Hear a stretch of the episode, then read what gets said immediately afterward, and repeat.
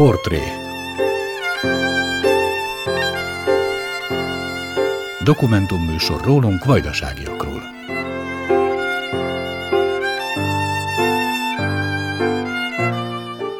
Kedves hallgatóink, vendégünk Macskovics Martin Európa és világbajnoki érmes, olimpiai ötödik helyezett tevezős. A szabadkai születésű, most 27 éves sportoló sokáig nem vette komolyan az evezést, 12 éves koráig gyakran az utolsó helyen ért célba a versenyeken. A belgrádi fiúk azzal piszkálták, hogy ő a szabadkai béna gyerek, megelégelte a cikizést, elkezdett megszállottan edzeni, és pár évvel később már jobb volt a belgrádiaknál. Kaliforniában a világ egyik legjobb egyetemén diplomázott, ahol meghatározó éveket töltött. Most Belgrádban él és ott készül a 2024-es Párizsi olimpiára. Mint mondta, ha társa nem fertőződik meg a koronavírussal közvetlenül a Tokiói olimpia előtt, akkor valószínűleg érmet nyernek Japánban, és nem az ötödik helyen végeznek.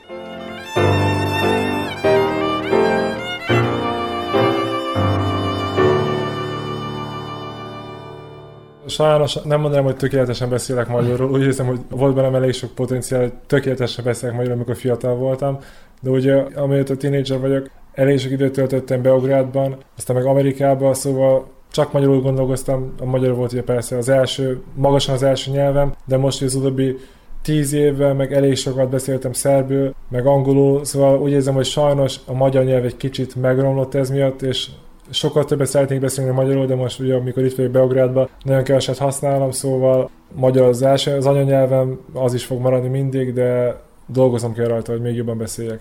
Arra lennék kíváncsi, hogy amikor te középiskolás voltál és már elég sikeres, akkor gondoltál egy nagyot, és úgy döntöttél, hogy megpróbálsz egy amerikai egyetemre bejutni, mint utólag mondtad, életed egyik legjobb döntése volt ez. A nyugati parton, az Egyesült Államokban, tehát Kaliforniai Egyetemre kerültél be.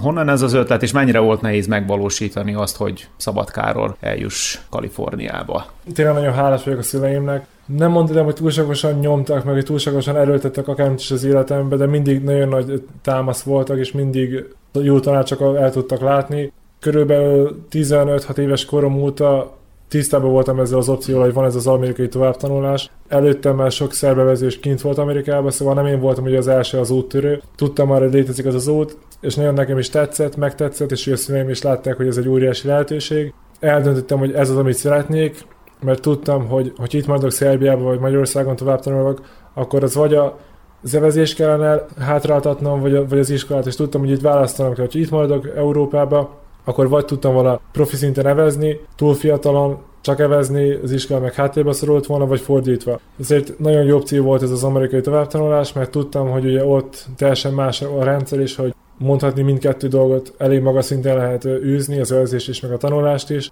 sokat beszéltem emberek, akik kint voltak előttem, sokat olvastam a neten, ugye anyukámmal együtt, és tudtuk, hogy mik azok a lépések, amiket meg kell csinálni. És azt mondom, hogy az összes ismerősöm közül én voltam ugye az első, aki mindent befizet már, hanem hogy egy évvel előtte befejeztem mindent. Szóval tényleg sok ilyen korosztályos ismerőseim is, meg akik ki akarnak menni, ugye csak egy pár hónap előtte fejezik be dolgokat, meg nagyon gyorsan sietnek, hogy összehozzák én meg ugye a szüleim segítségével, meg a családom segítségével már majdnem, hogy egy évvel mielőtt kimentem volna, már biztos voltam benne, és mindent befejeztem, és akkor teljesen nyugodtan ki tudtam menni, és, és nem, nem kellett semmit így elsietnem. Említetted, hogy össze van egyeztetve az Egyesült Államokban a sportolás, illetve a tanulás. Ha jól tudom, óriási presztízse van annak, hogy az egyetemeknek a sportcsapataik milyen eredményeket érnek el. Mesélj erről egy kicsit, hogy valójában mennyire is fontos az ottani egyetemeknek azt, hogy a csapataik milyen eredményeket érnek el a különböző sportágakban, ugye a te konkrét esetedben nevezésben.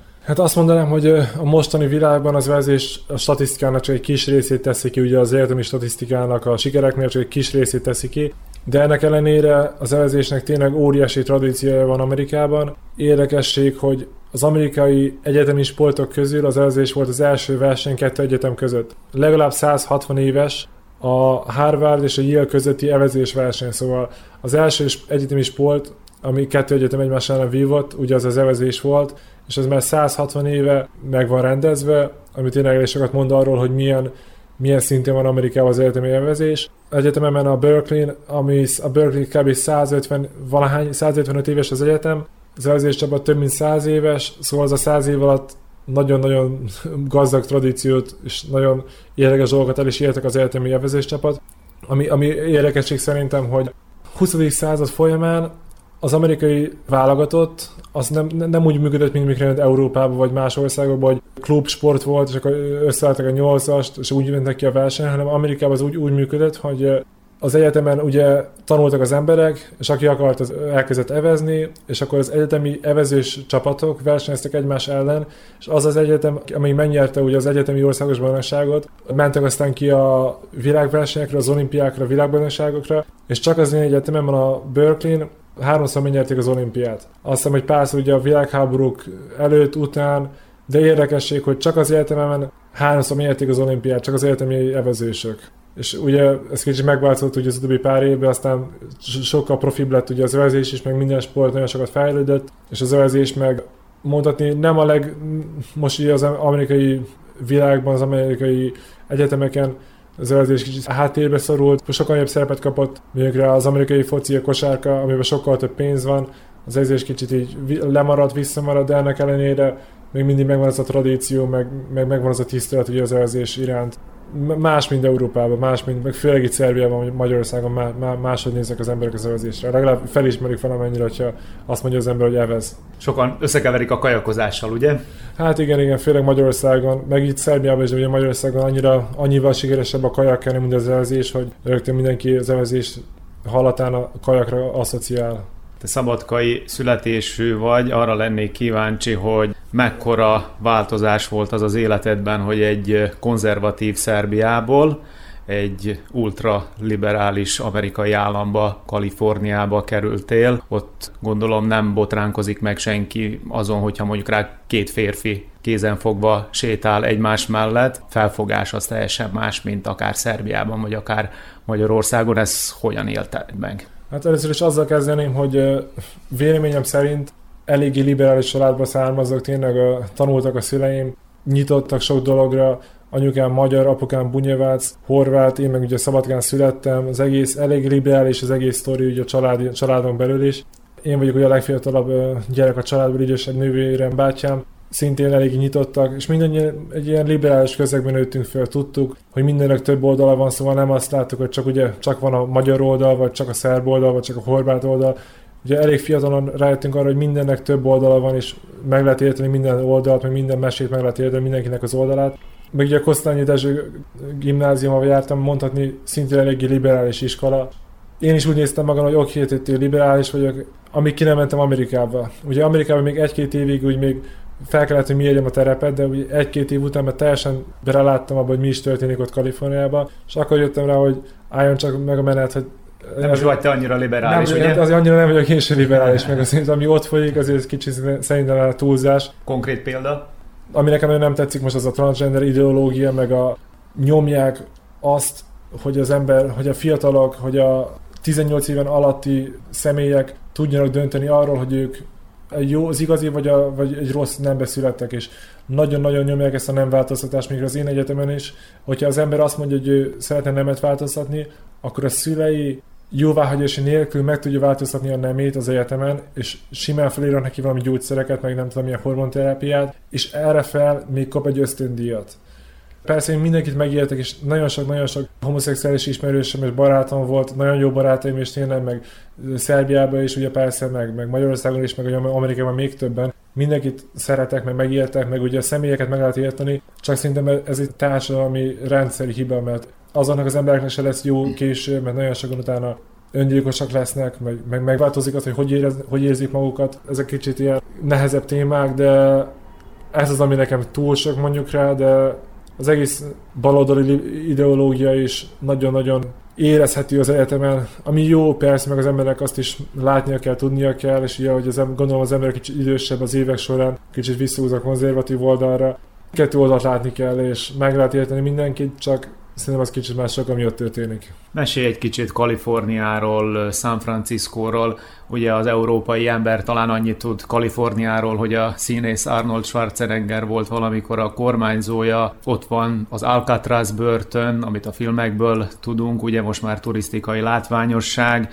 Esetleg eszünkbe juthat az is, hogy ott van a Golden Gate Bridge, ami szintén nagyon sok amerikai filmben szerepel, ugye a vérvörös színével Nekem eszembe jut a Golden State Warriors, az ismert kosárlabda csapat, a bajnok csapat, de körbeutaztad-e Kaliforniát, milyen élményeid vannak? Mondhatni sokat utaztam, főleg versenyek miatt, mert sokat versenyeztünk, és akkor mindig vagy lejártunk délre, ugye Los Angeles körül ott volt egy nagyobb verseny minden évben, meg párszor ugye hálaadáskor volt egy jó amerikai barátom, akinek a családja mindig lehívott hálaadáskor Newportba, szóval tudtam kicsit utazni és autózgatni erre lefelé ott Kalifornián keresztül. Azt meg kell mondani, hogy nagy a különbség Észak és Dél-Kalifornia között. Észak, ahol mi voltunk, ugye San Francisco, ahogy te is mondtad, kicsit ködösebb, kicsit más az embereknek a mentalitása, mint lent. Lent sokkal inkább az a szörfös, Los Angeles, Hollywood filmek, óriási nagy strand, pálmák, érződik, hogy ott van Mexikó, mikor éjszakon állunk meg, amit szerintem te kiadtál, és szerintem fontos szerepet tölt be az észak-kaliforniai atmoszférában, az a az a 60-70-es évekbeli hippi mozgalom, ami szintén az egyetemen kezdődött. Tényleg a Berkeley mindig is, a Berkeley mindig is egy ilyen liberális központ volt. Ugye Martin Luther King ott nem, nem tudom, milyen előadásokat, meg beszédeket tartott, és az egész hippi mozgalom, ami mondhatni, hogy a Harvardon kezdődött, ugye a, a keleti parton kezdődött, a Harvardon egy pár professzorot próbálgatott egy-két dolgot fiatalabb ugye diákokkal, amit hát nem kellett volna, és ez meg végül ugye mindenki átjött ugye a Kaliforniába, ott a mi egyetemünkre, mert tudtak, hogy ott lehet ez kicsit liberálisabb, mm-hmm. és akkor így, mondjuk rá nem így indult meg, de nagy szerepet játszott az, hogy az a, az a professzorok átjöttek ugye hozzánk a Harvardról, és Mindez 50 évvel ezelőtt. 50 évvel, 60 igen, 60-70-es években ez a Timothy Leary meg bevonzotta a város ezeket az érdekes figurákat. Nagyon sok ember ilyen pszichodelikus drogokat használt, főleg a 60-70-es években, aminek még mindig meglátszik, a, meggyőződik a, a múltja, még mindig jelen van. Nagyon érződik ez a hippi az egész mozgalom, meg aztán ami átváltozott ugye az LGQBT mozgalomba, és egyenjogúság, és, és ez, ez, nagyon nagy szerepet játszik még mindig egy csomó ilyen graffiti van a falakon, az egyetemen is, meg ilyen szubtil, ilyen tudatalatti üzenetek vannak ugye San Francisco-ban is, meg a mi egyetemünkön, meg még inkább, hogy ez is mégiscsak valami központja volt egy ideológiának, ami, ami nagyon-nagyon nagy szerepet játszott ugye globális szinten utána az egész. Ugye az amerikai külpolitikára nézve is, meg az amerikai belpolitikára nézve is nagyon nagy változásokat hozott az, ami, ami ott az egyetemen indult az a tűz az egyetemeden nagyon sok híresség tanult, amikor a Wikipédián megnéztem ezt a listát, egészen hihetetlen. Összesen 34 későbbi Nobel-díj birtokosa tanulta a te egyetemeden, astronauták, színészek, akik Oscar-díjasok lettek, sőt még a Világbank egyik korábbi elnöke is a te egyetemeden tanult, akár csak szenátorok, amerikai miniszterek, 90 olimpiai bajnok is a Kaliforniai Egyetemen tanult. Viccelődtünk, mielőtt elkezdtük volna ezt a beszélgetést, hogy még egy amerikai elnök hiányzik a te egyetemedről, és akkor valójában tényleg teljes lenne a lista. Hát igen, érdekes figurák megfordultak ott, és tényleg úgy érzem, hogy az amerikai felcsőoktatás kicsit tudomásom szerint máshogy működik, mint a magyar vagy a szerb. Az egyetemen még nálunk tényleg kicsit nyitottabb az egész, az első, második év kicsit nyitottabb, és aztán az emberek meg ráfókuszálnak arra, amire, amiben szeretnének specializálódni. Ami számomra érdekes, hogy ugye, tehát még amikor beiratkozik a fiatal diák az egyetemre, akkor még nem is kell, hogy eldöntse, hogy milyen szakon fog majd végezni, ez majd menet közben dől el. Sokan vannak, akik, akik már tudják, hogy mit szeretnének megcsinálni, akik, akik ugye csak az iskola miatt jönnek oda, de vannak, akik meg úgy vannak vele, hogy eljönnek, felvesznek különböző órákat, és akkor meg, megnézzük, hogy mi is az, ami tetszik nekik, és akkor arra fókuszálnak utána, mikor velem is ez így volt. Nagyon-nagyon jó szintű, mondjuk a business, a business department, az a business nagyon-nagyon magas szinten van Amerikában, a szociológiai és éppenséggel, akkor a programozás, tényleg különböző ilyen ágak vannak, hogy azok a departmentek, amiben, amiben ugye lehet szakosodni, amik tényleg magas szinten vannak Amerikában, és érdekesség ugye, amit te is mondtál, ezekre a Nobel-díjasakkal, azt még csak megemlíteném, hogy campus az egy tényleg óriási épületkomplexus, és ott van egy óriási parkoló. És ez a parkolón, mint tudtuk, ugye nem lehet autóval, nem szabad bemenni az egyetemre autóval, de aztán láttuk, hogy ott egy csomó autó van azon a parkolón, és akkor ott egy tábla, ami a táblán az hogy csak, csak Nobel-díjas tanárok jöhetnek be autóval. Szóval, hogyha az emberek van Nobel-díj, akkor bejöhet autóval. Van egy ilyen privilégium. Igen, igen, szóval látod, nem is, látod, meg, megírja ezt, megkapni ezt a Nobel-díjat.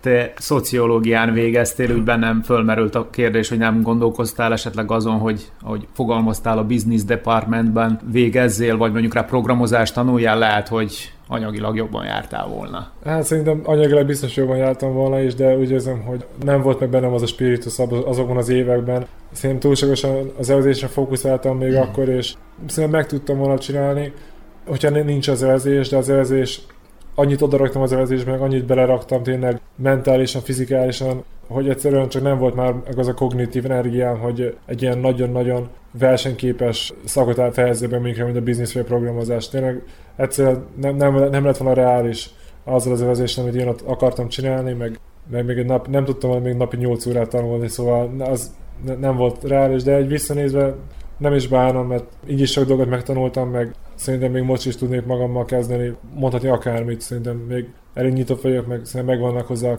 az adottságaim, hogy szerintem egy bizniszbe, vagy valamilyen financiális világba el tudnék helyezkedni, vagy, vagy programozás, hogy azt mert valami alapszintet lehet, hogy tudnék így is csinálni, de nem hiszem, hogy a Google-nek vagy az Apple-nek a programozója leszek. Most ugye 2024-ig az evezésen lesz a hangsúly, 24-ben ugye Párizsban lesz az olimpia, mi lesz utána? Maradsz a sport mellett? Hát szerintem valamilyen szinten maradok. Ugye szeretek evezni, még mindenféleképpen szeretek edzeni, szeretek evezni, szeretek készülni, szeretem ezt az életmódot, és szeretek még leginkább versenyezni, szeretek. Párizs most az egyetlen cél, nem is akarok túlságosan gondolkozni. Most úgy vagyok fel, hogy Párizsig evezek biztos, aztán meg kész, és aztán majd meglátjuk, több, több terve van, több opció, lehet, hogy országot is váltani. Nem, nem szeretnék itt Szerbiában aludni túlságosan sokat, lehet, hogy kipróbálni valami más, legalább egy kis időre barátnőm, mondjuk ráköltözni, vagy mondjuk rá nem tudom, hát én Magyarországra szeretnék, annyira nem, de vagy Portugália, Görögország, valahogy a tenger mellett egy pár évet élni, és azt Barátnő szerb, anyanyelvű. Össze, össze, szerb, igen, ő, Beográdi. Tanul magyarul, de, de lassan megy neki, lassan. Mesélj még egy kicsit az egyetemi életről, hogyha egyetemi élet, akkor az első asszociációm, vagy az egyik első asszociációm ezek a hatalmas bulik, amiket ugye a filmekben láthatunk, hogy az egyetemisták öntik magukba az alkoholt, és hát nyilván nem csak az alkoholt, hanem a drog is előkerül. Valóban így van, volt részed ilyen hatalmas bulikban? Mivel szerintem a nagymamám is hallgatni fogja ezt a műsort, szóval azt mondom, hogy nem, nem voltam ott, csak úgy láttam, meg hallottam ezeket a sztorikat, én ugye nem voltam ott személyesen, csak viccelek. Mesélték a barátok, ugye? Csak a barátaim mesélték csak viccelek, de persze, persze, mondhatni, az első év nekem is a legködösebb volt hogy a buli, buli szempontjában, tényleg elmentünk oda. Érdekesség, hogy Amerikába az ember olyan 18-9 éves korában oda kerül az életemre, és előtte meg tényleg nem annyira, nem isznek annyit az, a fiatalok, mint nálunk Európában, különböző szabályok miatt is, meg ugye csak 21 évesen tudnak alkoholt venni, és tényleg sokan középiskolás korukban egyáltalán nem isznak, nem csinálnak semmit, csak a szüleikkel laknak, és amikor elnek az életemre, akkor mindegy ilyen vad, vadállatot leeresztenek a láncra. Tényleg megbolondulnak az emberek. Ugye ez, hogy itt nálunk, ugye mindenki kicsit fiatalabban kezdtem, meg kicsit sörözgettünk erre, arra barátkoztunk, ismerkedtünk, meg a másik nemmel is találkoztunk, mikre tényleg fiatalabban az emberek szerintem kilakítanak valamilyen aránylag egészséges kapcsolatot a másik nemmel is, fiúk, lányok, lányok, fiúkkal, és Amerikában meg ez szerintem nagyon-nagyon így gyorsan történik minden, és az emberek eljönnek oda, és először, először isznak, és először jönnek is rá, hogy mi, milyen is az alkohol, és még sokan megbolondulnak, és azt meg kell mondani, hogy tényleg ezek az amerikai sztereotipikus a filmekből ezek a piros poharak, nagy ilyen beerpong bulik, meg, meg testvériség, ez, ez ugye nálunk is megvolt.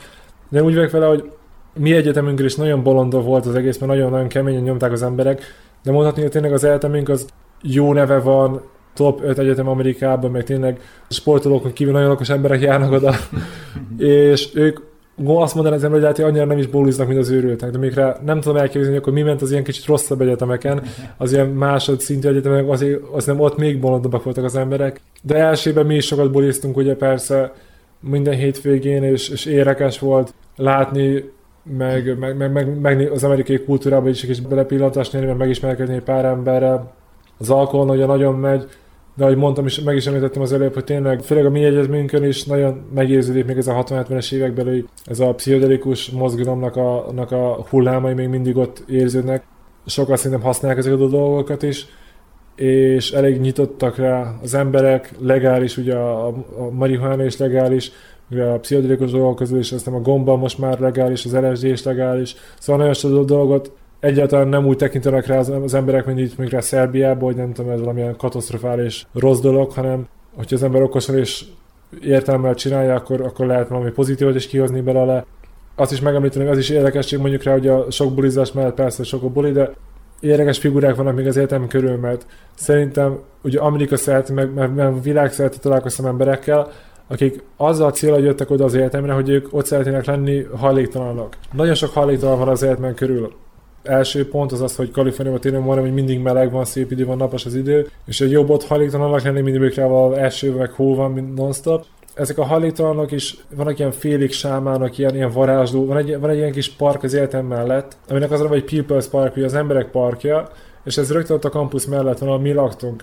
Ez egy ilyen, tényleg óriási ilyen park, ahol csak ilyen hajléktalanok laknak, de többször beszéltem ilyen első évben azt mondják, hogy véletlenül sem menjünk oda, ne beszéljünk ezekkel a bolondokkal, de hogy múltak az évek, ugye én is kicsi érdekelt, hogy mit is mondanának ezek az emberek, és akkor az élet kérdéseiről beszélgettél a hajléktalanokkal, ezekkel a sámánokkal? És én sűrűn, igen, és én főleg utolsó évemben meg tényleg érdekelt, hogy, hogy, hogy mi az ő sztoriuk, hogy hogy kerültek oda, mit mhm. csinálnak, mit gondolnak erről, mit gondolnak arról. Érdekesebb emberek, nagyon-nagyon érdekes figura. Több professzor volt, aki az egyetemen tanított professzorok voltak, és most meg hajléktalanok ott. Hogy fordulhat elő? Hát ez félig szándékosan, félig, félig csak lekerültek az útról, de, de, de érdekes sztorik. És az is, az is érdekesség, hogy sokan szándékosan lettek hajléktalanok. Ez tényleg Kaliforniában előfordul, hogy sok ilyen nagyon gazdag, nem tudom, fiatal gyerek, nem tudom, elege volt a szülei, nem tudom, hogy mennyire milliómosok a szülei, és azt mondja, hogy oké, most mindent magam, magam mögött hetik, és egy-két évig elvéged a hajléktalannak lenni. És ilyen emberekkel is találkoztam. Tehát élvezhetni a milliómos életet, de közben inkább az utcán. Nincs velük sok, de vannak ilyenek, és tényleg, vagy legalább ezt mondták nekem, lehet, hogy, lehet, hogy, lehet, hogy csak átvertek. Lehet, hogy átvertek, de én elhittem. Mesélj arról, hogy a, ugye a világ összes tájáról érkeznek oda diákok erre a kaliforniai egyetemre. Te kikkel haverkodtál, kikkel tudtál közös nevezőre jutni a legkönnyebben az európaiakkal? Hát a mi- milliómos hajléktalanokkal leginkább. Nem, de e, azt mondom, hogy az evezés csapat volt a családom, ugye több európai, szintén hozzám hasonló fiatalabb srác, akik aránylag sikeresek voltak evezésben különböző országokból, ők, ők is kijutottak hogy összendi a keresztényből és akkor velük nagyon sok közös kapcsolatunk, vagy közös hangon tudtunk beszélni. Az evezés csapatban kb. 50-en voltunk, abból legalább egy 25-en külföldiek, ők voltak a családom, ugye nagyon jobban voltam mindenkivel, és ugye fő, főleg ők voltak, akikkel leg, leg, legszorosabb kapcsolatot tudtam képíteni, ezek a többi evezős rác persze megismerkedtem mindenféle emberrel, de senkivel sem tudtam annyira nagyon elmélyíteni a kapcsolatomat. Ugye arra lennék kíváncsi, hogy az amerikai fiatalokkal például bulisztál-e, vagy tudtál-e közös nevezőre kerülni velük? Az öt legjobb barátom közül kettő amerikai volt, jól megértettük egymást, nagyon szerettük egymást, még nagyon jobb még mai napig is. Nekem nagyon sokat segítettek az amerikaiak is. Ugye persze többet tudtak segíteni egy pár dologban, mind a külföldi, mind a, mind a, nem tudom, mind a lengyel vagy a holland velük is nagyon jó voltam, egyáltalán nem volt semmilyen gond, hogy még én szerb vagyok, ők amerikák, egyet sem, mi nagyon jó barátok voltunk.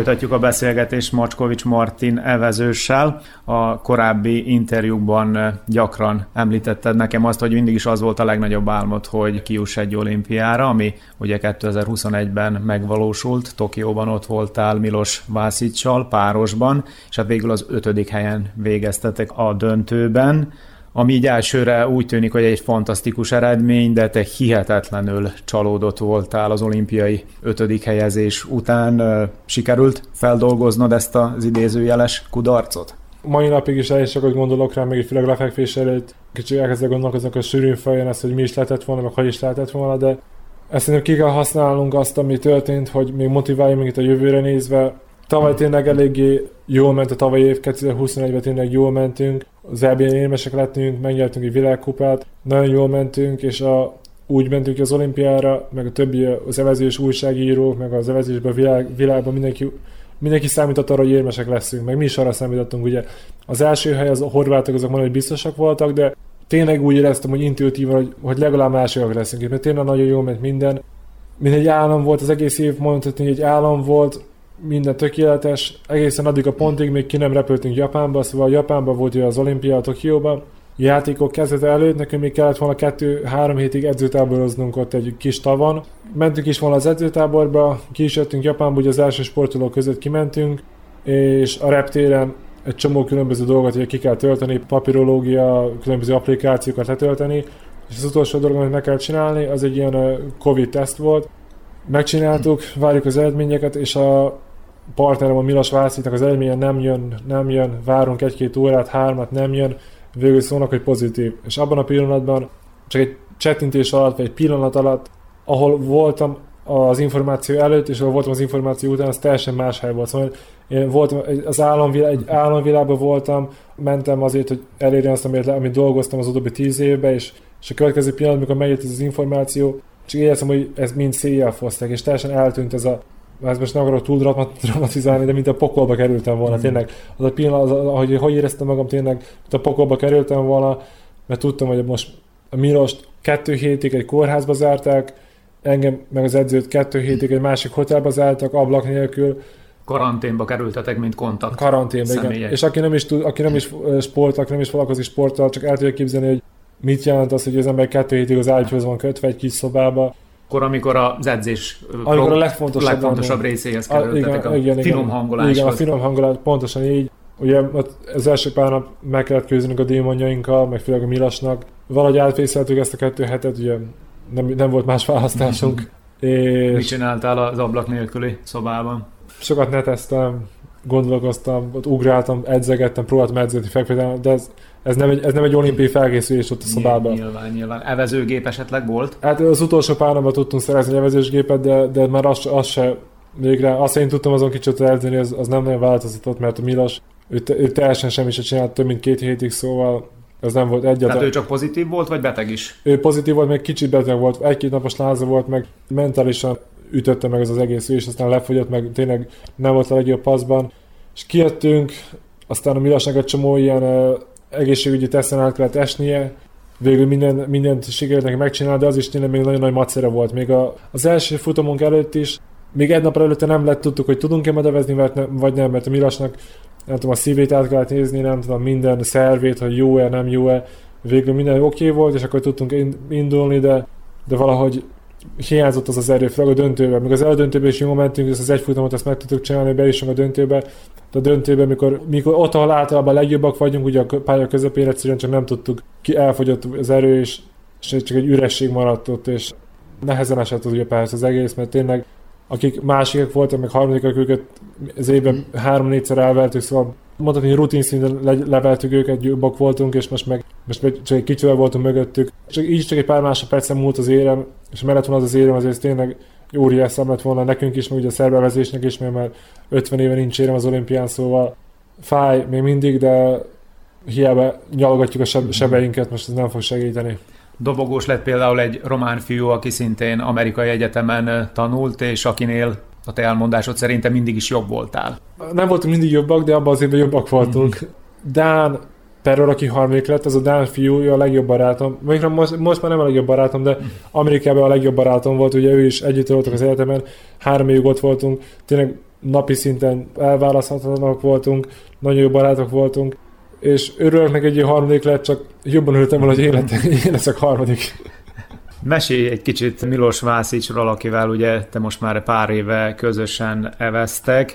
Én ezt a ti evezős kapcsolatotokat kicsit úgy tudom elképzelni, hogy te vagy a fiatal, akiben benne van a lendület, aki talán néha fejjel megy a falnak, Milos pedig a tapasztaltabb, rutinosabb, higgadtabb versenyző, aki már ugye három olimpián szerepelt. Valóban így van, hogy te vagy az, aki mindig menne előre, ő pedig egy kicsit úgy próbálja irányítgatni a dolgokat? Mindketten tényleg szeretünk edzeni, meg, szeret, meg nincs gondunk a munkával, szóval nem, nem keressük az ilyen rövidítéseket.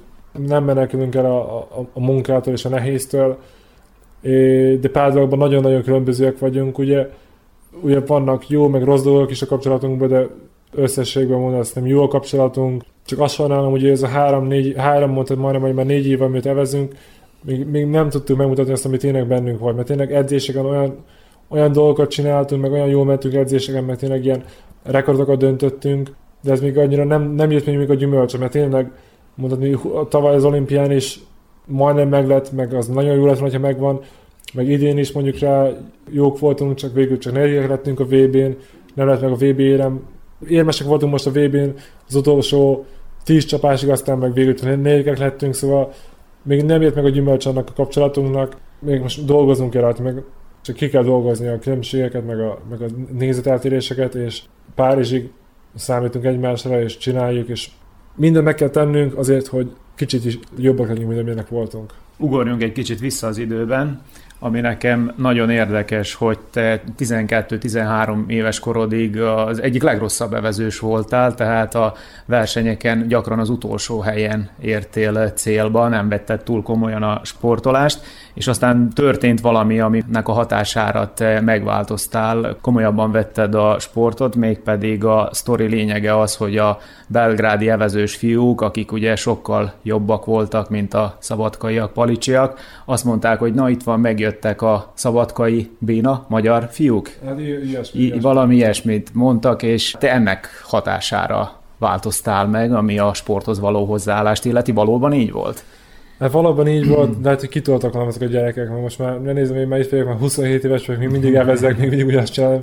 Azok a srácok, mert már jó pár éve nem tudom, normális munkája van, az élik az életüket boldogan, én mindig itt elvezek, szóval nem tudom, hogy ki volt, nem tudom, hogy ki volt az okosabb. Lehet, hogy jobb lesz, hogy azt nem hallom meg, aztán én is éltem az életemet boldogan tovább, nem csak viccelek, de, de így volt tényleg, hát ez motivált, aztán csak így elkezdtem jobban és jobban akarni, és jobban-jobban ment, akkor még jobban akartam, és akkor csak így az egyik dolog követtem a másik, aztán olyan elmértem az egészben, és láttam, hogy ennek van értelme, és akkor megláttam mikor a csillagot, megláttam a, a fényt, és akkor próbál, még mindig látom a fényt, csak próbálok a fény felé haladni, az a fény, az az olimpiai érem, az a, az a, az a csillag, és még mindig azon az úton vagyok, és nem Tehát ez hogy, ez, hogy Bénának neveztek, ez neked tulajdonképpen egy löketet adott a folytatáshoz. De, persze, persze. Tudatosan tudat alatt, de, de bizt, mindenféleképpen motivált, és ez volt bennem, hogy majd, mindjárt, majd, majd, majd én megmutatom nekik, hogy hát hogy azt mondja, én vagyok a béna, mindjárt menézzük ki a béna.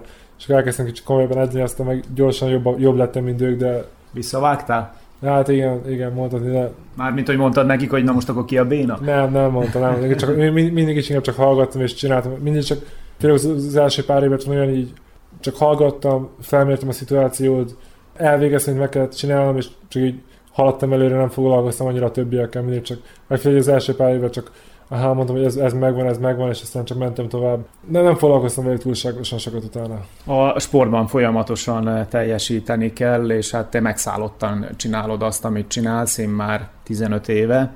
Volt olyan időszak, amikor azt mondtad, hogy eleged van az egészből, és inkább hagyom a fenébe az evezést? Őszintén nem volt egyszer sem. 2017-ben volt egy kisebb krízisem, azt sem mondhatni krízisnek, de 2017-ben először csináltam egy kicsit nagyobb szünetet az edzést, akkor egy és fél hónapig nem eveztem, nem edzettem, akkor kicsit elmélyedtem más dolgokba, kicsit elkezdtem többet olvasni, elkezdtem kicsit többet ilyen spirituális utakat járni, az érdekes periódus volt az életemben, tényleg érdekes dolgok történtek az, az egy és fél hónap alatt. Pandora szerencét felnyitottam egy-két dologgal, most az értelmezik, hogy értelmezni szeretnék az ember, az ember de felnyitottam Pandora szerencéjét, uh-huh. és érzem, hogy nagyon tudatossá váltam az az egy kis idő alatt. Egy-két, dolog egy-két dolgot kipróbáltam. Egy-két dolgot kipróbáltam, de aztán megkérdőjeleztem, mindent, mindent újra kérdőjeleztem, átelemeztem, hogy mit is csinálok, miért is csinálom, de aztán meg csak még erősebben jöttem vissza. Ugye ez egy kis krízisnek mondhat, mondhatni, hogy krízis volt, de aztán meg visszanézve csak egy nagyon nagy segítség volt, mert löket volt, mert aztán meg előtte meg azért eveztem, mert nem tudtam, mást, nem tudtam másra, ugye akkor 22 éves voltam, vagy csak eveztem, eveztem, csináltam, mint a, mint a gép, kicsit ki aztán jó volt ez a krízis, akkor muszáj kicsit megpihennem, lelassítanom, mindent újra értelmeznem, teljesen máshogy láttam a világot utána, és akkor rá is jöttem, hogy aha, nekem nem muszáj eveznem, meg más dolog is van a világon, amit csinálhatnék, de én mégis evezni akarok, tényleg ez az, amit szeretnék csinálni, és akkor, akkor az a krízis után még jobban rámentem az érzésre, és akkor láttam, hogy több opció is van, de ez az, amit tényleg szeretnék csinálni. És akkor azóta nem volt krízis, most a szemed előtt a 2024-es Párizsi olimpia lebeg? Hát igen, az lebeg. Nem volt krízis, nem volt időkrízis, amire persze van egy kisebb, kisebb krízisek, kisebb esések szoktak lenni, de, de semmi komoly, semmi, persze, hogy valami rossz meg, akkor kicsit magam alatt vagyok, de nem volt nagyobb krízis, és Tokió, meg ugye történt, ami történt, az, ötödik hely azért nem, nem annyira tett boldoggá, és tudom, hogy több van bennünk, és a Párizsi olimpia meg annyira közel van, csak három év volt a kettő olimpia között, és most még már csak egy és fél év van, szóval kéznyújtásnyira van az, a Párizs, és mindent, mindent meg akarunk tenni, mert meg kell tennünk, hogy, hogy ott összejön az, amit, ami bennünk van. Elég sokoldalú ember vagy, ugye szociológián végeztél, élsportoló vagy, és hát ez mellett még elég sok minden érdekel, például a kriptózás. Ez egy olyan fogalom, amiről egyre többet beszélünk, viszont sokan nem tudják, hogy mi a kriptovaluta, mi az a bitcoin, mi az az ethereum. Te ezt hogyan magyaráznád meg, és hát mennyire mélyültél el a kriptós dolgokban? Én próbáltam el elég elmérni benne. Érdekes, mondjuk, hogy Amerikában volt egy órám, az volt a neve, hogy szociológia és ekonomia. Egy szintén nagyon okos professzor adott elő, és nagyon érdekes, nagyon elmélyedtem benne, mert akkor először tanultam egy ilyen kicsit komolyban a financiális dolgokról, ugye globálisan, főleg arról tanultunk, hogy mi is történt 1972-ben. 1972-ben volt az, hogy az amerikai dollár levárt a gold standardról, szóval előtte minden ugye az aranyhoz volt kötve, 72 után ez megállt, elkezdték mondjuk mutatni, üresbe nyilvántatni a pénzt, egy csomó ilyen financiális ilyen új dolgot, fogalmat kitaláltak az emberek, ami nagyon sok pozitív dologhoz is vezetett, de nagyon sok negatívhoz is. Az első nagyobb negatív dolog az mutatni, ez a 2008-as financiális krízis volt, ami után jött ugye létre az első ez is a bitcoin ötlete, akkor fogalmazódott meg. Hát ez a, ez a financiális krízis után jött ez a válasz, volt ugye a bitcoin, szerintem az akkori bitcoin meg a mostani bitcoin az teljesen különböző dolog, hogy az akkori bitcoin, amit megírtak abban a white paperben, az teljesen más, mint ami, ami most a bitcoin lett. Nekem a mostani bitcoin egyáltalán nem tetszik, szóval én nem szeretem a bitcoint. A technológia mögötte nagyon revolucionális, forradalmi a technológia mögötte, tényleg sok jó dologhoz vezethet, de ez még nagyon-nagyon sok spekuláció, ez még mindig csak a spekuláció időszakában vagyunk. Mondhatni, ez ilyen online kaszinó, még az dolgok nagy része egy nem regulált online kaszinó, amit ugye persze nagyon jól ki lehet használni, aki tényleg jól pozícionálja magát, és kicsit szerencséje is van, meg ért hozzá, sok pénzt tudott keresni, hogy is wealth transition, szóval nagyon sok ember nagyon gazdagá vált a kriptovaluták segítségével, de úgy érzem, hogy még nem jött meg az a, az a forradalmi dolog, ami, amit a társadalom el fog fogadni, mondjuk rá. Persze így is van, csomó ember benne van, meg érdekli, de még, még nem jött meg az a jégtörő dolog, mert lassan kialakulóban van, de úgy és akkor ezt hogyan, hogyan képzeljük el a kimerítő evezős edzés után hazaérsz, és akkor kinyitod a laptopot, és akkor azon eladsz, vásárolsz, órákos száig a kriptóba merülsz el? Hát igen, ezt, szeretek ezzel foglalkozni, amikor kettő-három éve vagyok benne, kisebb nagyobb szünetekkel. A kisebb nagyobb szünetek az azt jelenti, amikor készítek a versenyre, vagy a web előtt, akkor nem fogok egész nap kriptózni, meg a mhm. Twitteren olvasgatni a fellévényeket, nagy versenyek előtt, de azért sokat foglalkozok vele és szerintem ki is tölt, mert így valami nyugalmat is ad, meg hogy a fejemnek is jó, hogy nem csak az öltésen dolgozok, hanem van egy teljesen más szektor, ami érdekel, és lehet hogy tanulni benne, fejlődni, és ugye nagyon sok új fogalom, meg új dolog történik napi szinten, amit követni kell. Úgy érzem, hogy van benne jövő, és érdekes a technológia, főleg a bitcoin, ugye ez csak egy ilyen, nem akarok semmi rosszat mondani róla, aki most a bitcoinba befektetett, meg minden, de szerintem mert nem is vagyok én valami nem financiális expert, meg nem vagyok annyira okos, meg minden, de szerintem jó, jó dolog a technológia mögötte, de nem, nem a bitcoin lesz itt a megváltó.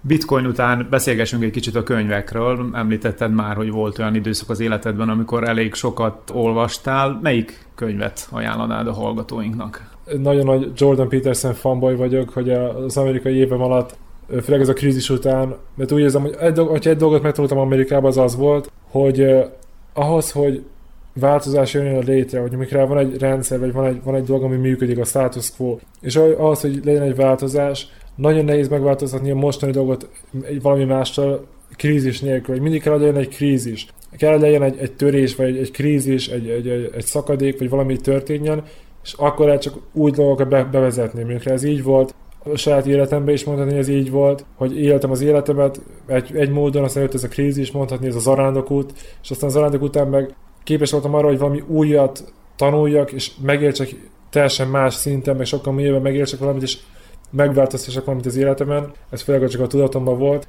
És ez még egy jó példa most a korona is, hogy a társadalom egyféleképpen működött a korona előtt. A korona most nem akarom mondani, hogy miért, meg nem akarok ebbe belemenni túlságosan, de oké, volt a korona, és most a korona, mondhatni korona után, sokkal könnyebb megváltoztatni, egy új dolgot bevezetni, egy új dolgot bevezetni társadalomba is. És az a Jordan Peterson, ez a kanadai pszichológus, aki tényleg úgy sokat segített nekem ez a krízis után, az ő könyve, a 12 szabály az élethez, nem tudom magyarul, hogy mondják, azt a könyvet nagyon szeretem, nagyon sokat segített. Az az első könyv, azt mondom, amit ajánlanék az embereknek. Persze van még egy csomó már, de szerintem az, a, amit érdekes elolvasni. A végére egy quiz kérdést hagytam ennek az interjúnak a legvégére. Az evezésnek az az egyik érdekessége, hogy hátrafelé haladtok, és hát ugye az lesz a bajnok, a világbajnok, Európa bajnok vagy olimpiai bajnok, aki elsőként háttal ér célba. Tudod-e, hogy melyik az a másik olimpiai sportág, amelyben úgy lehet aranyérmet nyerni, hogy hátrafelé haladsz? Annyit segítek, hogy most már nem olimpiai sportág, a 20. század elején volt benne az olimpiai programban, és hát most már nem is sportágnak nevezhetjük, hanem inkább ilyen szórakozásnak. Szabad a gazda. Nem tudom. Kötélhúzás. Kötélhúzás. Á, nem találtam volna el.